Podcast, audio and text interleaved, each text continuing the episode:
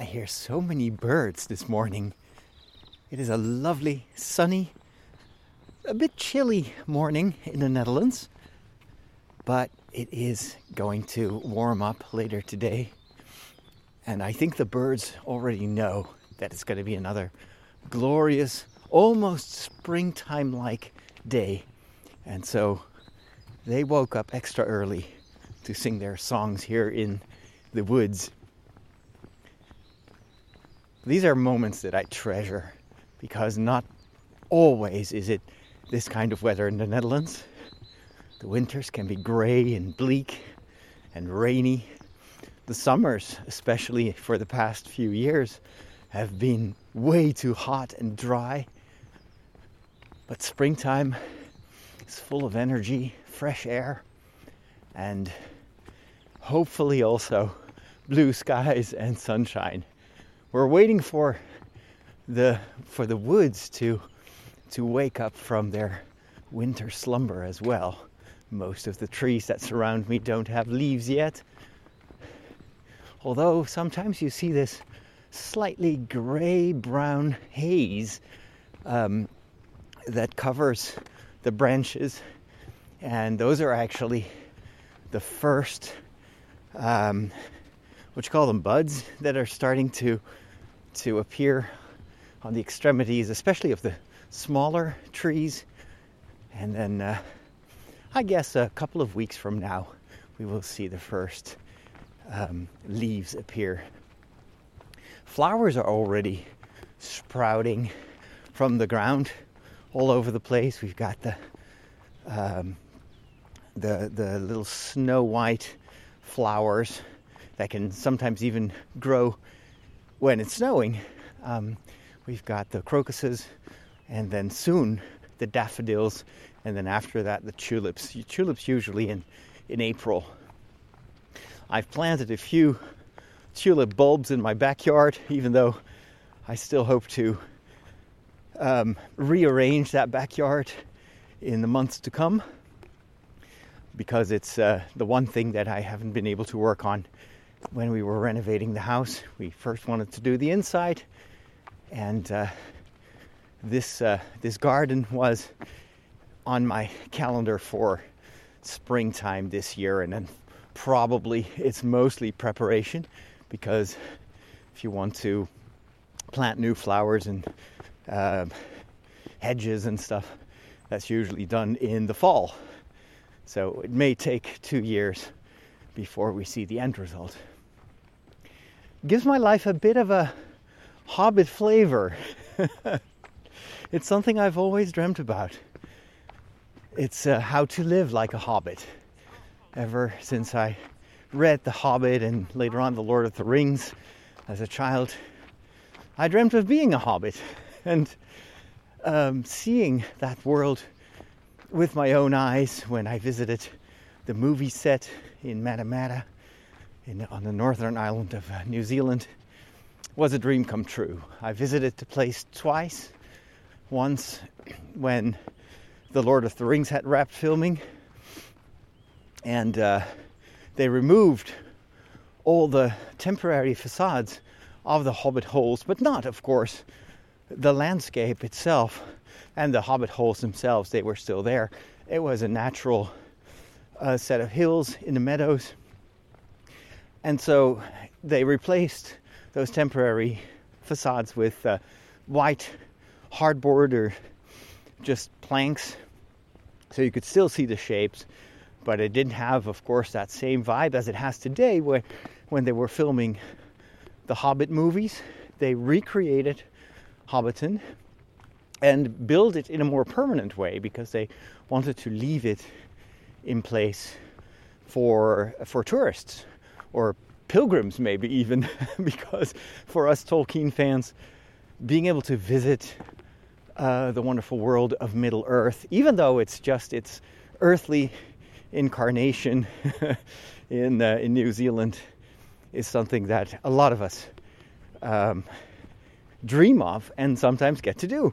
Like I did a couple of years ago when I visited uh, the Hobbiton set again, and this time the experience was even more magical because it looked exactly like in the movies. And um, I often go back in my in my mind to the to that visit, even though it was only one morning. Um, I've been revisiting that place through the photos and the uh, the videos that I shot there so often that it feels like I've been there for for months.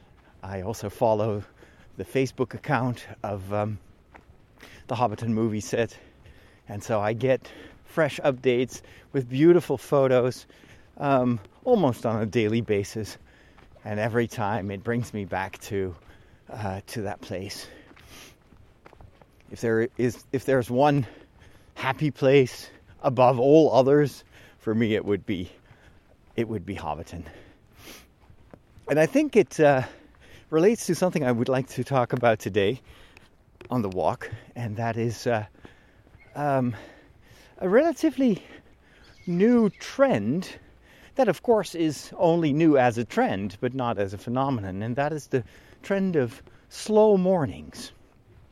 Slow mornings uh, refers to a, a very general concept of taking it easy in the morning instead of uh, rushing to work and grabbing your phone two minutes after you wake up to check your email or uh, social media feeds.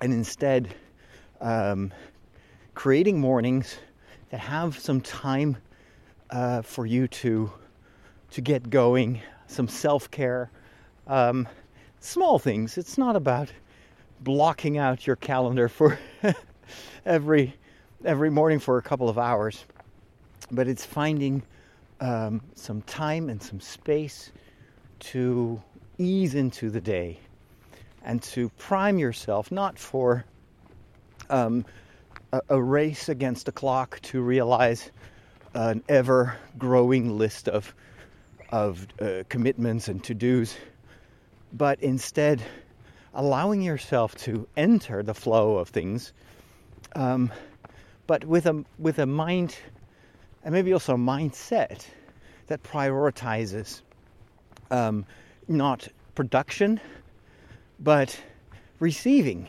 receiving the gift of every new morning. And there, there is a lot of wisdom in that. And for me, the the morning in in uh, Matamata, in, on the Hobbiton set, uh, is is one of those times in my life where I could, where that became tangible. And this was a lifestyle that if I were a hobbit, if this was all there was, like the, the real world wouldn't be there and it would all be uh, Middle Earth, that would be the place where I would opt to live. I remember when we we uh, we went there. So you start in the village of Matamata. You you get your tickets, or usually you order those via the internet. And in the center of the town, there is this pickup place with a small store uh, with uh, some people working there. You can buy some souvenirs, but that's also where they pick you up with a, a, a small bus, and then with about eight or ten other people, you're being driven out on the countryside because, of course, Hobbiton is is um, was built in the middle of nowhere. Literally, it was just they were they had been scouting for weeks trying to find uh, a good spot to build Hobbiton, and then they saw this meadow, um, which was owned by a farmer and still is, I think, up until today. They saw these hills um, and, and a beautiful tree. The, what what was then later on became the party tree, and it's when Peter Jackson saw that location, he fell in love, and he was like, "This is Hobbiton. I don't have to build it; it already is. We just need to create the Hobbit houses." And so we drove for about, what would it be, 20 minutes? And then there's a small parking lot, um, which they moved, by the way. I think now uh, they, they first, uh, first, first it was much closer to the Hobbiton set, and now it's like alongside a road, and there is a, a, a building that has a store and a restaurant where you can have your second breakfast after the tour. And then um, a guide usually picks you up for your particular tour that you booked. And then you walk around for, uh, I don't know, about an hour. And uh, the guides, usually young people that work from the area that work there, um, maybe not all full time, and they tell you stories about the set itself and some information about how the movies got made there, some anecdotes. Every guide has a different style, different stories to tell, and of course, you've got a lot of Tolkien fans among the tourists that will add their their knowledge to the tour, at least in my case. And what was lovely about that last time I visited was that there was no rush. It was a very quiet day. I think it was in the middle of the week.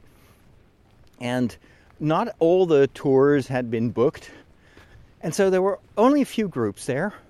And our guy told us after we had done the official tour that we could stay as long as we'd like.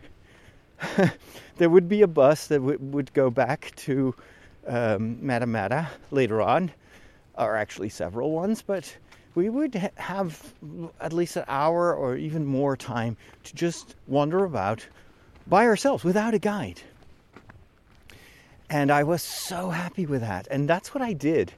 I, I was walking among the Hobbit residences. At one time, there was a bit of a drizzle as well. Um, but overall, a very pleasant, pleasant temperature.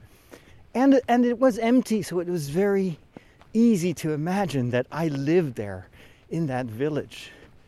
And uh, it changed my, my whole perception of the movies. Now, when I go and rewatch Lord of the Rings and, um, and the Hobbit movies, um, it, it is exactly the way it was when I visited there.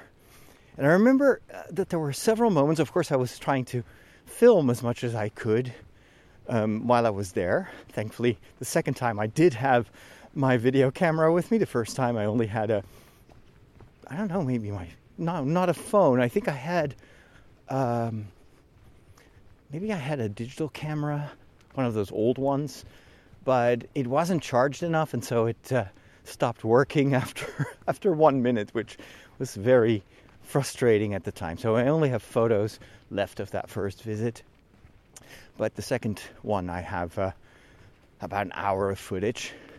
But I also remember stopping and just standing and uh, looking at the, the world that surrounded me and listening to the sounds, just as I do oftentimes when I'm on the, on you know, on my walk here in the forest and I hear some birds and I just stop and like now and just look around and listen to the sound of the of the wind. There's not much wind. And then you've got some birds in the distance and I look at the sunshine that is hitting the the the, the leaves of, of last year's fall. Also trying to find some signs of early springtime, but in this part of the woods it's uh, it's all still very much in winter mode. Although I, I guess that some of the birds mu- must already be preparing um, their nests. So it's these moments of of pure presence. You're not thinking about, oh, I got to get back. I need to catch the ride back to Matamata. What's going on my calendar tomorrow? But it's just I'm here now. I am in in Hobbiton. I, I could be here forever. and I'm so glad that I took the time to take in those moments of of bliss and rest. And after walking uh, in circles through uh, through Hobbiton. It's actually a lot bigger than you would think it is. I ended up uh, via detour. It was this little path um, that uh, went across the lake, or not across, around the lake. There's a small lake, and there is a, an official bridge that they built. That's the one that leads to the marketplace, if you remember, and to the uh, the Green Dragon Inn on the other side of that bridge. There is one building at the end of, of the of the bridge, which is a, like a water, uh, what you call it, um, a, a, a, water mill. Um, but instead of taking that bridge, I went around the lake on a very, very small path. I don't think that that is part of the tour, but it was there. And I finally ended up at the the I think it was the Green Dragon Inn. And when you step in there, and it was at that time it was already uh, drizzling a bit, and it was this kind of gray mist over the lake. Uh, you enter the inn, and then it's all warm and cozy. And uh, the first thing you see is a, a bar with a barman, and uh, they serve uh, a specialty beer that is brewed specifically for the Hobbiton movie set and uh, and you can buy a pie. In fact, I think the first pint is included in your uh, your in the ticket price uh, of the visit, and you can just drink your pint and eat your pie in front of the fireplace. So there's this wonderful hobbit-like fireplace. Actually, there are two of them, one bigger one and a smaller one close. There's a cat that actually often sits in front of the fireplace. And uh, there are two comfortable leather sh- chairs. And since it was such a quiet day, both of them were empty. So I sat there and put my foot, my feet uh, close to the fire. I was having a bite of this pie, and I was I was a hobbit at that time, and I will never forget that moment. It was so cozy. And ever since, I, I, I wish that I could bring back that hobbit's lifestyle. And I know it's in the stories deliberately portrayed as a very calm, um, happy lifestyle without much stress. The only stress is do you have enough food for for sudden visitors like the dwarves, or if there is a party, who am I going to invite? How do I get stay clear of these these nosy hobbits that also are prone to gossiping and maybe tainting your reputation in the village. But that's very small small stuff compared to the the huge stress that comes with going on an adventure, which is ultimately, of course, what both Bilbo and then later on Frodo um, end up doing getting out of their, their comfort zone. But in all those stories, there's always also a return to Hobbiton. And so I, I like that in Tolkien's world, there is a room for both the happy place, the quietness, the slowness, the, the simplicity of a hobbit life, as well as adventure and discovery and heroic deeds and larger than life events that these simple hobbits um, engage with. And I think it's part of, of Tolkien's own life philosophy is that you need both. You, you, th- this is, I think, why the hobbits ultimately play such a major role, because they have this balance of uh, heroism and simplicity, and a sense of adventure um, and, and uh, creativity. After all, if you look at the Rings of Power, prehistoric times, or not really prehistoric times, those were also part of history, but the, the events in the Second Age, you will see that the Harfoots were kind of the predecessors of the Hobbits, and the, but they were much more like the Tooks. they um, they, they, they traveled from place to place. They never stayed in one place for long. And some of that sense of adventure and travel, this the travel wanderlust, is still part of um, of the Hobbit uh, spirit uh, when we meet Frodo and Bilbo uh, so many centuries later. So um, that balance, I think, was already uh, dreamed up by, by Tolkien as being uh, just what everybody needs. And in fact, uh, Tolkien, I will get to why this matters to me uh, in a minute, but for Tolkien, um, writing about the hobbits was also writing about himself. And he has often said that he is very much like a hobbit. And there is something that it, I, I, don't think many commentators uh, mention when they write about Tolkien. But it wasn't just because Tolkien liked his, you know, smoking a pipe and then just sitting reading a book and uh, not liking stress.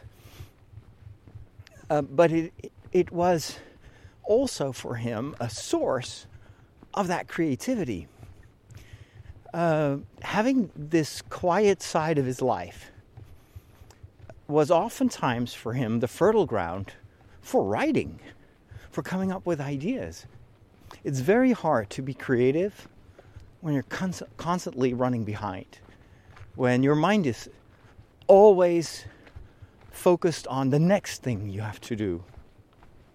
If there is this permanent uh, latent stress in your life that pushes you forward, you may feel at times in your life that that is what keeps you going, and everybody needs a bit of a, you know, time pressure and a commitment, a deadline.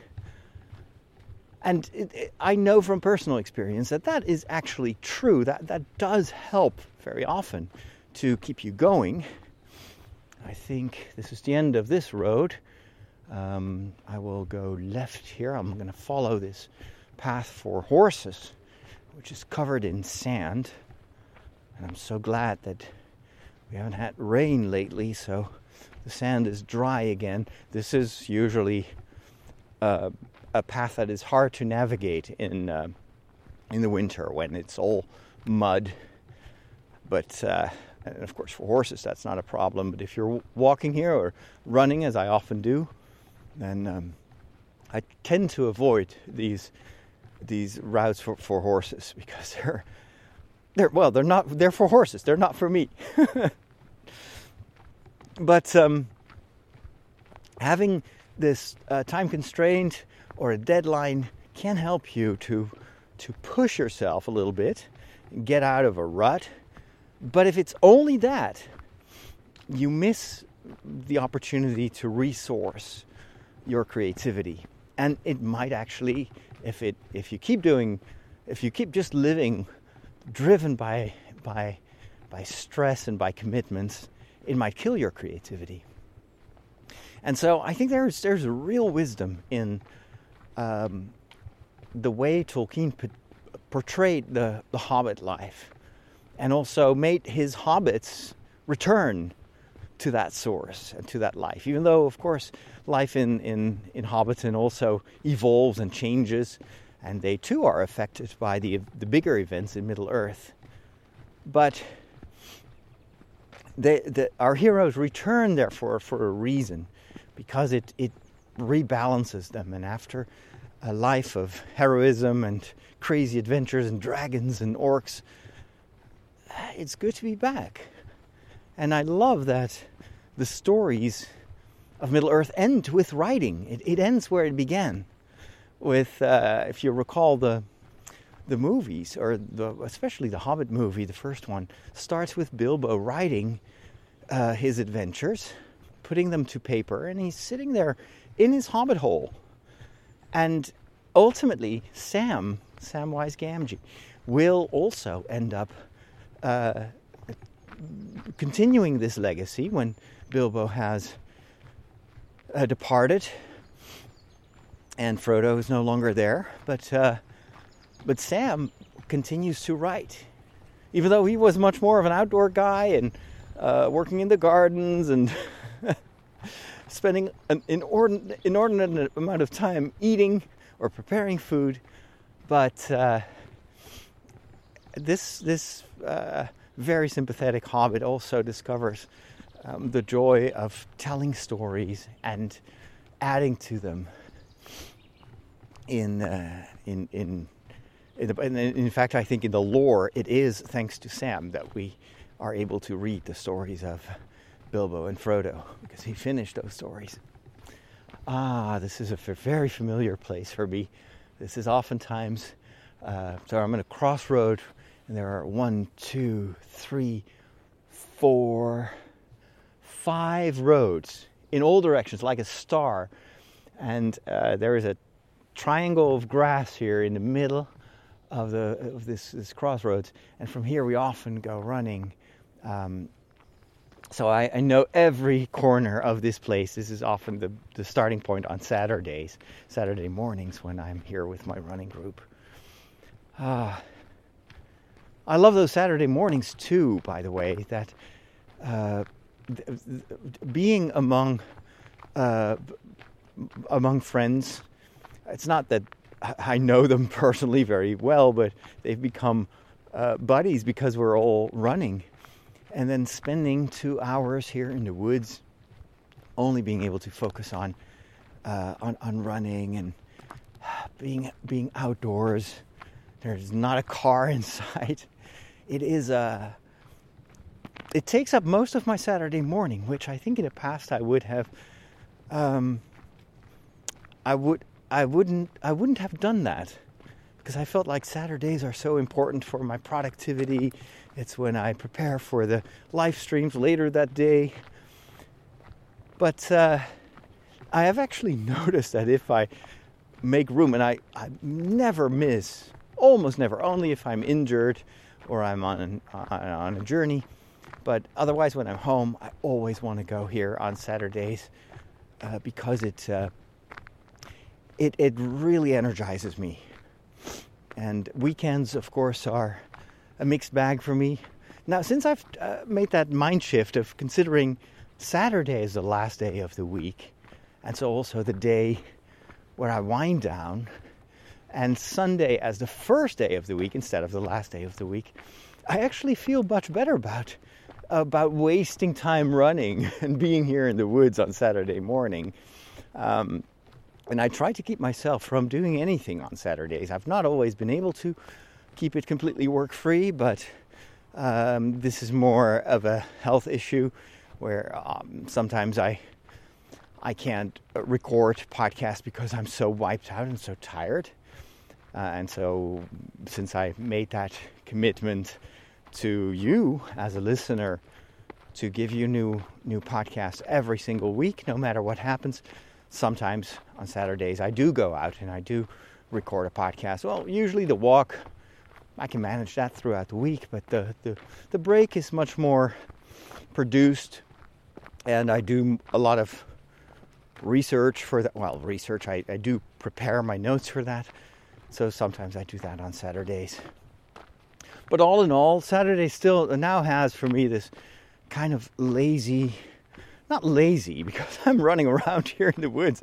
Um, I would say it's quiet time. It's a slow day. And it can only be a slow day if I slow myself down, to make a deliberate decision to slow down. And I'm not the only one who does this.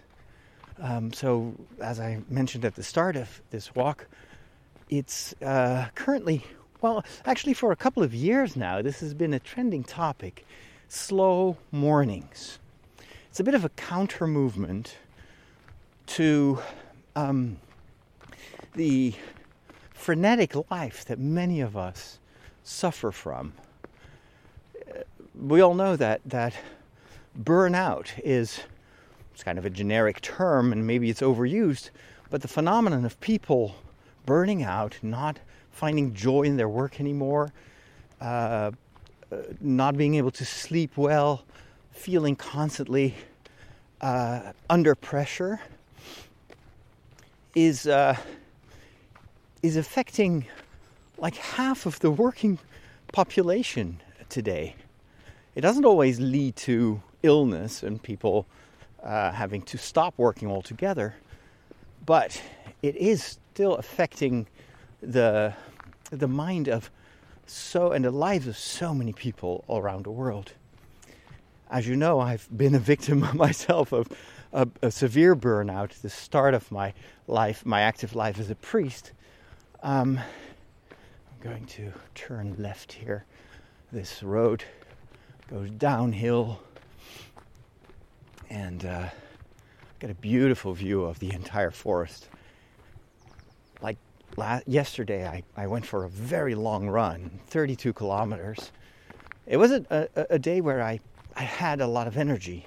The day before, nothing. I was so tired. Um, and this is related to sleep as well. So, in order to have a slow morning, having a good amount of sleep is is essential. Um, but yesterday I had slept for more than eight hours, whereas the night before I barely slept at all. And this has to do with with worries and uh, a, a, bit of a, a, tricky situation in the parish where, as you know, uh, Father Mauricio it has been appointed as the new pastor of the parish, but he has fallen ill, or at least he had has had to have surgery, um, and he was recovering from that. The recovery was more well, it's taking more more time, and so we had to rearrange the the liturgical schedule um, because now, uh, well, Father Mauricio can't can't uh, um, celebrate all these masses. Uh, he needs more time. There's going to be a second um, surgery in April, I think. Um, it's it's very well possible that he will celebrate some masses, but we had to make sure that he could step away if necessary. Um, and so instead of uh, like finding solutions for every weekend, one weekend at a time, uh, we came together with a few people and we managed to create a new schedule where Father Eric and I are doing more masses than we usually do. Um, so that uh, if, if Father Mauricio is up to it, he can just take over one of our masses. But if for whatever reason he's not feeling well or uh, he needs a bit of time to recover, and for him, it's all very new as well, so I can imagine that he has to be careful with his um, energy levels. Then it's no problem because we can, we can cover um, at least the, the next two months. But the unexpected side effect of this was that now that I had to cover for a few more masses during the weekend, I had this very busy weekend, especially the Sunday, where I had two masses, one early in the morning and one almost in the afternoon. It starts at 1, ends at 2. It's the international mass in Wageningen with the students. And then both times, um, people just wanted to speak with me. We had lots of pastoral conversations. Um, there's a lot going on in in the lives of uh, the parishioners, and of course, for them going to church is not just to consume a liturgical um, performance, but it is coming together as a community and uh, and also seeking support. What I did not expect is how much um, the that very busy morning. I was I was back home at four o'clock in the afternoon on Sunday. I hadn't even had lunch yet, and I was I, I left home at what was it, a quarter to nine already by bike. So it was almost a full working day, and especially the conversation, the pastoral conversation afterwards, and not having all the answers yet because we we don't exactly know. Um, when Father Mauricio will be recovered, and uh, also the there there are a lot of small issues uh, going on in the parish uh, as to you know how what's the vision, how are we going to move forward, and uh, and and and it's logical that people ask us as priests. At the same time, we don't have the solutions yet. So anyway, I noticed that the fact that that morning, that Sunday morning was already so busy, and I had to um, get up and running without really having the time to prepare for it. And then afterwards, you arrive back home at four o'clock, had lunch, and then it was evening. Um, there, there was no time to recover from that day, and I, I just didn't have that. Um, uh, I, it had been a long time since I had mornings like that. So on Monday, I was tired. On Tuesday, I was even more tired. And not just physically tired, but just mentally tired. So, um, I've accepted that that that is part of my condition right now because I I know that this is very likely to be related to uh, long COVID. I'm trying to balance stuff, but every time I fail to balance my life, I'm reminded that I have to slow down. So that's what I did, and without feeling guilty about it. This is this is where I see my own progress. I was just taking it easy um, and putting extra emphasis on sleeping well. So I went to bed uh, um, as soon as my Apple Watch started to play the little um, uh, nighttime song or nighttime melody. I started to wind down, and uh, I think on Tuesday evening I was in bed at 10. I didn't immediately fall asleep, but all in all, I, I had a very good night's rest, and, and that made all the difference. And on the statistics, I could see that I had had a like a full night's sleep. Didn't wake up that much. Well, of course, sometimes you just like one minute or have to go to the bathroom or drink a glass of water, go back to sleep. But I'd slept more than eight hours, almost eight and a half hours. And so yesterday morning, I felt like I can I can now do that long run that actually was scheduled for Sunday. But on Sunday, I immediately knew that uh, this, this is way too much. I cannot run 32 kilometers after a, a busy morning in the parish like this. Um, and then Monday, Tuesday, same thing. But uh, just, I let it go, take it easy, put more emphasis on a bit of self care, and um, and the funny thing is, uh, it's it's much more kind of listening to your your body, listening to the needs of of uh, of your body and your mind. And then that Wednesday morning, it was a gorgeous. It was like today. The sun was shining, blue skies. I woke up. I was so um, revived in a way. I had a cup of coffee. I, I still had some bagels that I baked uh, the day before uh, myself, which is also a very hobbit hobbit like thing to, to, bake my own bread sometimes. Um, so I was sitting there with my bagels with cream cheese and salmon, and I just wanted to go outside. I didn't have to push myself, but I I just I was itching. I, I want to go out. And so I went for this very long run. First on the countryside, normally I go straight to the forest because I love running here, no matter what uh, uh, what season it is. This time I went west, and west is the valley. Um, so this this part of the of the Netherlands is in between a couple of mountains that date back to the ice ages.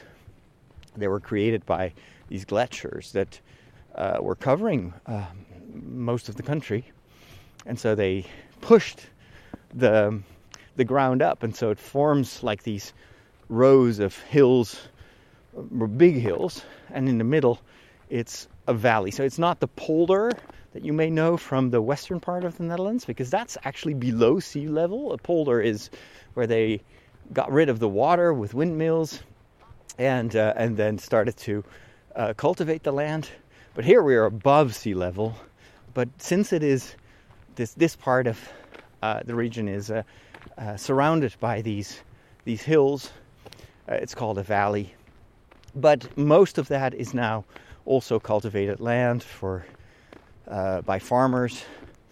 Um, but it's it's kind of a bit older countryside, smaller farms, not the big ones that you have in the south of the country, and so it was lovely. I I hardly ever go there, so I ran um, first uh, straight west, and from there I went south over the, one of those hills. And at one point I was running in the woods there. It's very different from these woods. I know these so well now after two years. Uh, but there it was, the trees were t- much taller. And um, since it was um, this, this range of hills, uh, there, there were so many beautiful spots where I just had to stop a little bit and just take it in. And I'm certainly going to return there And then uh, there, you go past a castle, like a small castle, and then um, uh, I ended up at the river. There's this old r- river, um, the old, I think they call it the Old Rhine. And if you follow the river south, uh, or actually southeast, you end up in Wageningen, uh, the town where uh, Father Henry used to live, and Father Mauricio will soon um, have his rectory. And so, uh, a great morning, but it was wonderful to be able to just, uh, even though I was running, to take it slow, to spend a few hours that are not necessarily productive, in the sense that if I'm running, I cannot produce, I cannot, I cannot record anything. I didn't have this uh, recorder with me when I'm running. I don't want to carry anything with me. Um, but uh, I was able to think. I was able to go over and, and, and in free form. It wasn't like, oh, today I want to figure out what my schedule is going to be for the next two months. No, it was I was just in this kind of free thinking mode where my mind could go wherever it wanted to go. And when I came back home, I, I realized that I was full of energy and uh, full of creative energy again.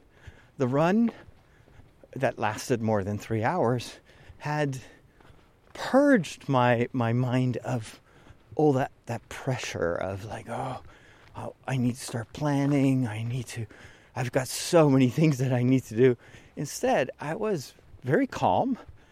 Um, and I felt like just like I felt before the run I felt ready to tackle whatever I wanted to do. And so uh, in the evening, there was this uh, um, this this thing that I I wanted to do, I've and that is to stream a live watch party of The Mandalorian, the Star Wars series uh, that premiered this week. And I'd done this uh, with the Book of Boba Fett, which I think was last year. And um, back then, I forced myself to wake up early and stream this viewing party, which is basically I, am filming myself watching the series. Of course, I cannot stream the the TV show or the audio of it online because that would uh, cause all sorts of uh, copyright issues, but I can film myself and comment while I'm watching. That's the idea, and then people can watch that live or later on.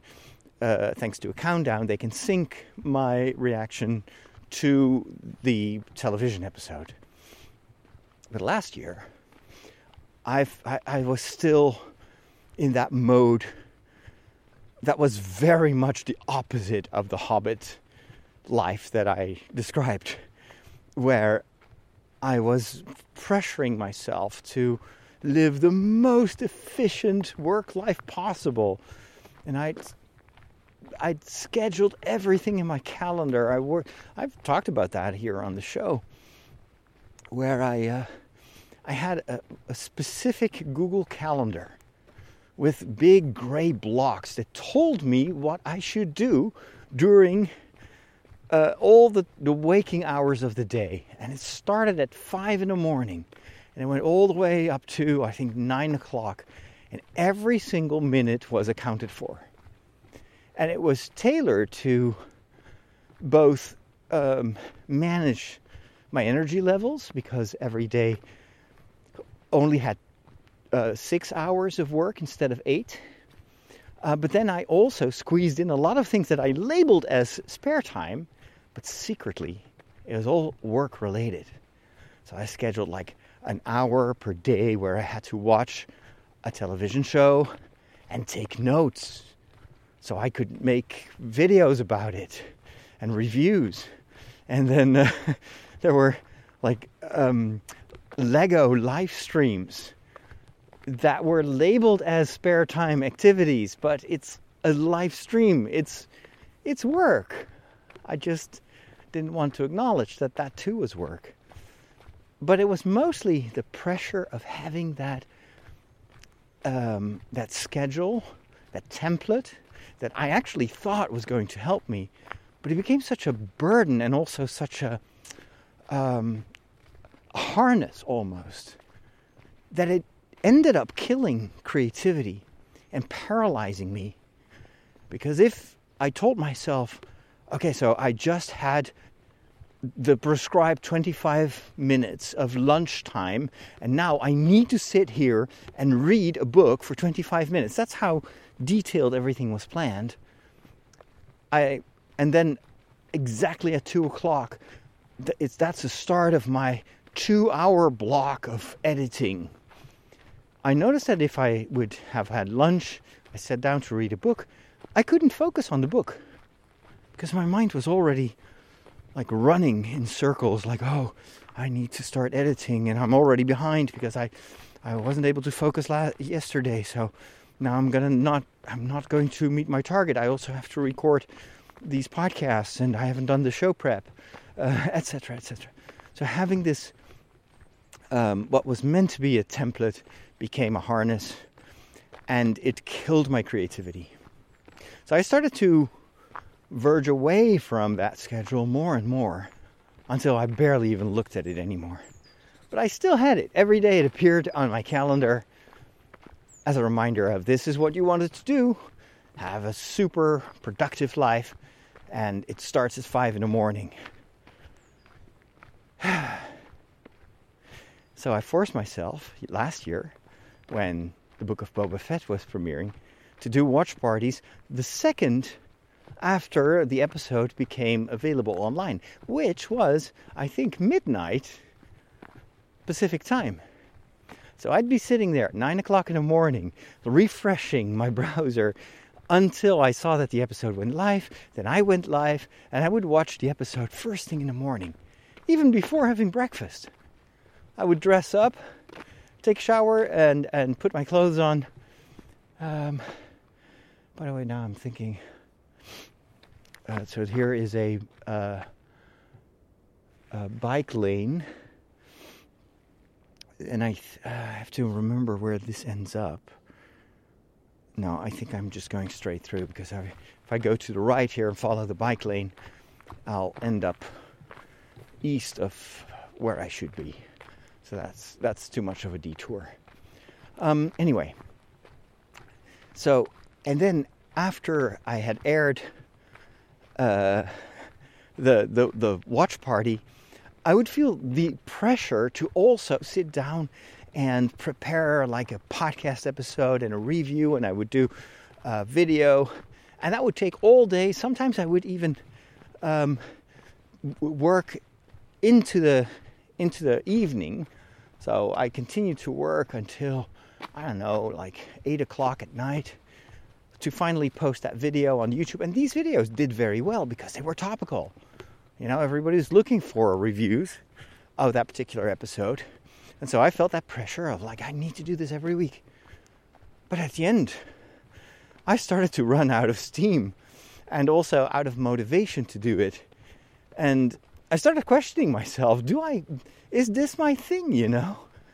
Inst- instead of this being me sharing my joy of loving Star Wars and having a blast doing that, I feel that this is a chore. And I I I cannot even reach the level of quality of, of most other um, YouTubers that are specializing in Star Wars. So why bother? Uh, yeah, I, I do get a couple of thousand views, but this is not taking off in the same way as, for instance, uh, what I did with anime on TikTok. And that I'm also, by the way, now trying to transfer a bit to YouTube because of all the uncertainty as to the, the future of TikTok as a platform, especially in the United States. There's a lot of pressure to ban TikTok altogether. And um, so, anyway, for me, the platform is secondary. it's more how do I get my my communities to transfer, to migrate, uh, and the, I think the best way is to just cross post on multiple platforms, so I don't become the victim of one platform shutting down and then losing everyone. But uh, anyway, so at the at the end of the year, I felt like you know what I'm done with being the Star Wars priest. but then what? And I think that um, this this imposter syndrome that I was certainly feeling uh, because I felt like I cannot keep up with all these other YouTubers that are so. That's the only thing they do in life. So I, I this is just one of the balls that I'm trying to juggle. Um, but the imposter syndrome itself, I think, was a symptom of this frenetic lifestyle where I was putting so much pressure on myself instead of realizing that the true source of creativity is when you take in things yourself. It's self care and a good life work balance and having moments of, of joy that are not work related at all, moments of peace and meditation. All that is for is the necessary foundation for a creative life and for creative work. And um, if you put yourself under pressure, and sometimes I do, and I do it deliberately, I set myself deadlines. Like a goal is a dream with a deadline, I used to say. And it's it's there's truth to that to that. But I feel that what I neglected to do. You can do that every once in a while. But it requires you to already have the ideas that you want to realize and then you put some pressure okay let's do this but the actual creation starts in a different in a different um, environment. Hold on. Does this work? I think it does. I have to explain what just happened. Um, my recorder stopped recording. It actually it shut down. Um, I hadn't recharged the batteries, but I felt like they were probably gonna uh, survive another recording of the of the walk because I'd only used them once. But apparently, if it's very cold outside, battery power um, diminishes as well. So, in the middle of me recording the walk, uh, the whole device shut down, um, and hopefully, well, you know that by the, by by now, I've been able to recover the file because I. I think it should still be there, but I'm continuing on my phone. I'm using the the voice memo app that I never use um, to finish uh, my my train of thought. Otherwise, I'm going to leave you with a, a, a truncated episode. So uh, thankfully, I, I have my phone on me. Uh, it's always good to have a backup. Next time, I'll think of taking a, a, a second set of batteries with me which is something I always do when I'm filming, because this happens also when you're in the middle of an interview. And let's say I'm, I'm, I'm uh, having this wonderful interview with Pope Francis, uh, exclusive, uh, where he talks for the first time about how much he loves the Mandalorian, and then halfway through the interview, I run out of batteries. You don't want that to happen either. So um, I always have at least two spare batteries with me whenever I go filming. For some reason, with uh, podcasting, I, I never think of that. Oh, well. So I was talking, I was wrapping things up anyway. But about these slow mornings and about this whole movement, um, I think it is because we are, we've, we've all been in this, this crazy uh, time of our life, especially with COVID, where it turned everything upside down, our whole way of working. It's hard to kind of bring that back to mind because we tend to forget very quickly how crazy that time has been. But for many of us, it, it, may, it, uh, it changed our entire work life. And for, for many of us, it was also a time where we had to strain ourselves to uh, keep doing what we were doing and sometimes also to find new ways of working. And um, I think the whole uh, burnout problem was already an issue before COVID, but COVID definitely made it worse. Oh, it's nice. I'm entering this open space here. It's a, a grassy field in the middle of the woods, and it's sheltered by the trees, so there's no wind, and it's so warm all of a sudden. This is where you feel that the sun has power. There's a plaque here that is new, and it says that this open play, open space in the woods um, used to have a small, a small uh, cottage for the the person who worked here in the woods, and he had a field where he was cultivating. Um, um, uh, his uh, his own vegetables, like potatoes and grain and uh, lettuce and that sort of stuff. So it's funny that, and he even had sheep also walking around here in the middle of the woods. There's a very old black and white photo that shows you that probably where I'm standing now was where you had this kind of small farm like house. There's a child standing or posing in front of the house. Funny. I love how they bring us back to uh, to the past. I, I, I wasn't aware of that. I did. This was kind of always a bit of an awkward spot in the woods, but uh, now the woods are owned by this big organization that protects natural reserves like this one, and and maintains it. So I guess when that photo was taken a hundred years ago, this was all probably private property of various people. So these uh, quiet mornings, I think, are for many people a way to reclaim um, their lives. And it, it doesn't require much. That, that's what I started off with uh, in the walk with uh, the, the, the lifestyle in the, the fictional Shire of these hobbits, it didn't mean that they didn't work or that they never had adventures, but they had a starting point and they had a place to return to where life was back to its core constituents, the things that was the, the things that, that are the most important in your life. Um, where you re- recharge, where there's time to cook and have a good meal, where you can wake up without immediately feeling the stress of slaying dragons or evading orcs. And poor Bilbo and Frodo must have been so unhappy during their journeys uh, and, and missed the calm mornings in the Shire. So, how, how do you realize a slow morning? I don't know. It's, it's, uh, for everyone, it's going to be different. I can tell you what I do in the morning. Uh, first of all, I've uh, let go of um, of this over, overarching schedule that forced me to always wake up at five, no matter if I'd slept well or not.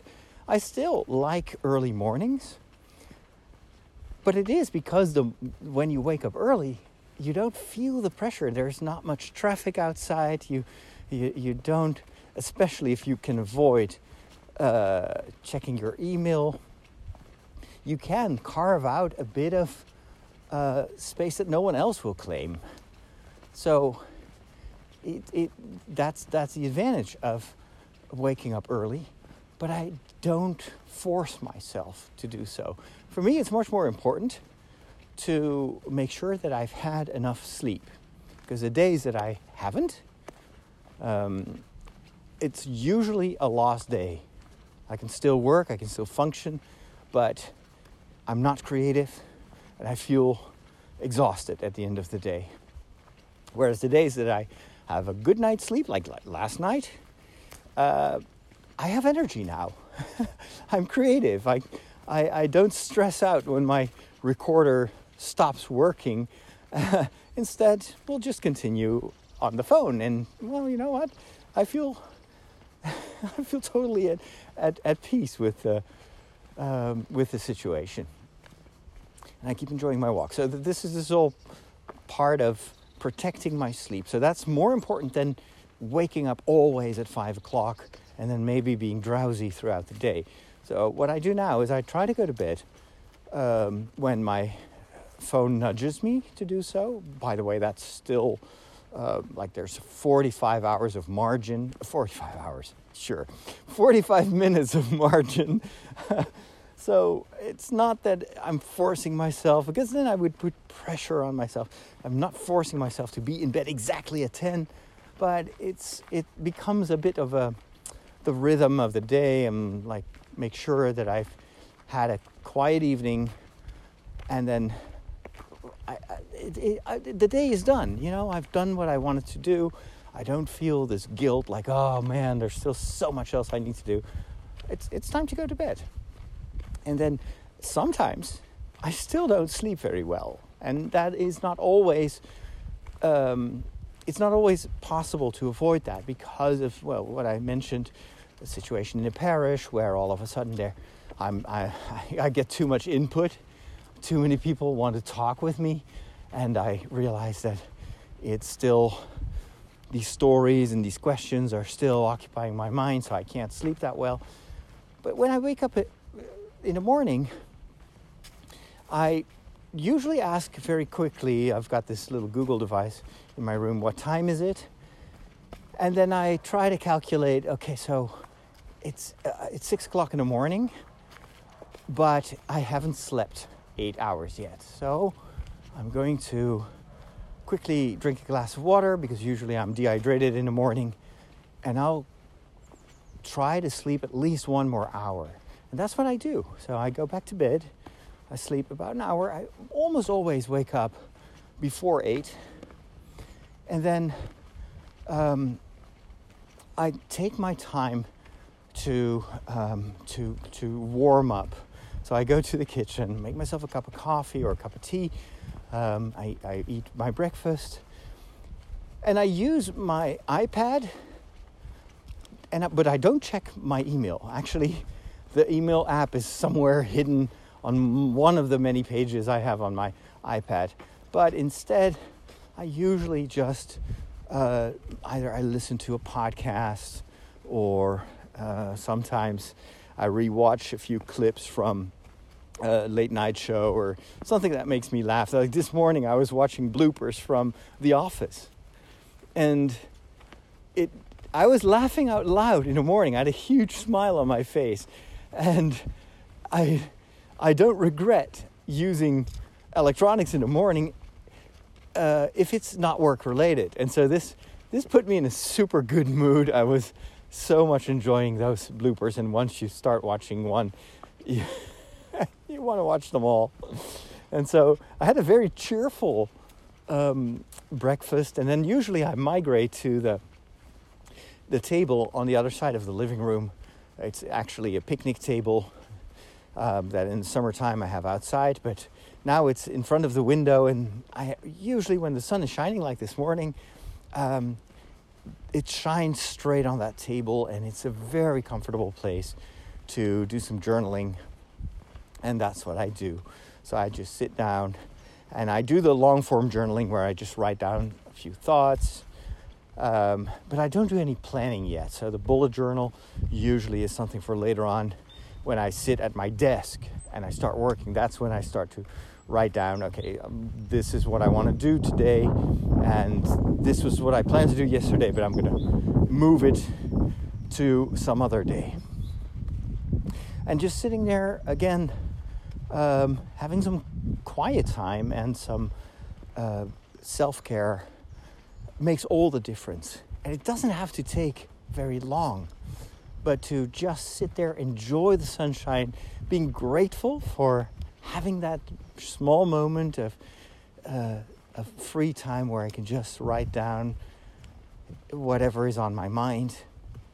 It helps me to. Um, maybe even to change the pace of my brain in a certain way. And uh, I've I've noticed that, especially yesterday when I was doing the the the watch party, um, and now with Star Wars being back this morning too, the first thing that came to mind after I got dressed and uh, was ready to go was, this is going to be an awesome day. I'm looking forward to recording the walk, and I'm, I feel creative enough to start writing some scripts for um, uh, the, the, kind of the in-depth analysis of Star Wars. Uh, but I'm not going to, um, again, set myself impossible goals. Um, I, I write down ideas, but without a deadline, deliberately. Like, oh, I could do this, I could do that. But not what I used to do was I would sit down and, oh, I've got six ideas. Let's see if I can cram in uh, six videos um, that should be finished before dinner time. oh, but wait a minute, I also have to record the break. So I also need to, and then I would start to add all these to dos to my list, knowing very well that I would never be able to realize all of that in one day. And that would leave me exhausted at the end of the day and, and also discouraged. Like, oh my gosh, I didn't meet my goals. What are people going to say? in fact, nobody knows that I was going to do that. So the only person to put pressure on me is me. Instead, I wrote down these ideas and then I, I told myself, hey, I love this weather. I'm going to go outside and record the walk, and we'll take it from there. And uh, of course, it's always about prioritizing as well. I know that the break um, is next on my schedule because for the past two weeks I've been recording that on Saturday and even on Sunday last time, and that is way too late. That is a sign that my week wasn't balanced enough I want to get to the point where I always record these podcasts in the middle of the week or maybe even a bit earlier in the week so I don't have to worry about it and I know that I've uh, that I've uh, met my commitment uh, that I made to you as a listener. And then if I have energy left, and I actually I'm quite optimistic about that because I had another good night's sleep and I started this morning slow. Um, now maybe I will record a, a short video or two or three, but it's I'm not putting myself under pressure. That's all still in the realm of it should be in the realm of uh, something I love to share. And the moment I don't love to share it anymore, it's not worth doing it, I believe. Because then it, it will it will become a burden and that kills creativity. I've, I've learned from my past experiences. Uh, this is one of the th- reasons that I haven't posted new short videos on TikTok and YouTube lately, is because I, I just felt at the beginning of this year that I needed, hey buddy, hi hi. I, so it's not the recorder. The dog also reacts to me holding a phone while recording. It's probably just having something in my hands. and the dogs think that I'm going to throw it so they can retrieve it. Uh, no, sir. I, this is my precious iPhone. I will not throw that away. Oh, more dogs running towards me. Ooh. I thought, well, they're running past me. They, they have to run uphill. Oh, this is a whole group of dogs. There are like eight of them, even more, ten. to. So this must be one of those um, uh, services that walk other people's dogs. This lady has, I think, about ten dogs that she is running, or she's walking right here. So. Um, the, when I when I'm struggling to post content, that for me is is a sign that I have to uh, relax a bit more and take a step back and take the pressure off. Um, it doesn't mean that I don't have ideas and that I don't have uh, work to do, or, that I will just sit uh, and do nothing uh, for for an entire day, but I want my work to be fueled by energy and, and enthusiasm. And that is part of what I do. It's why people follow me on social media. It's because I, I, I hopefully spread some joy and happiness. But if I am miserable doing that, then something needs to change, right? So, slow mornings, uh, I would say if you have the opportunity, go for it. And you may think, well, I have to wake up super early because I have traffic. I, uh, I don't I'm not in charge of my own schedule, well, that's where the idea of maybe waking up a little bit earlier to, to carve out some space. That, of course, also requires you to go to bed earlier. Otherwise, it won't work. But um, that's what I would do, is, is to see if you can move your clock a little bit, even if it's just half an hour earlier.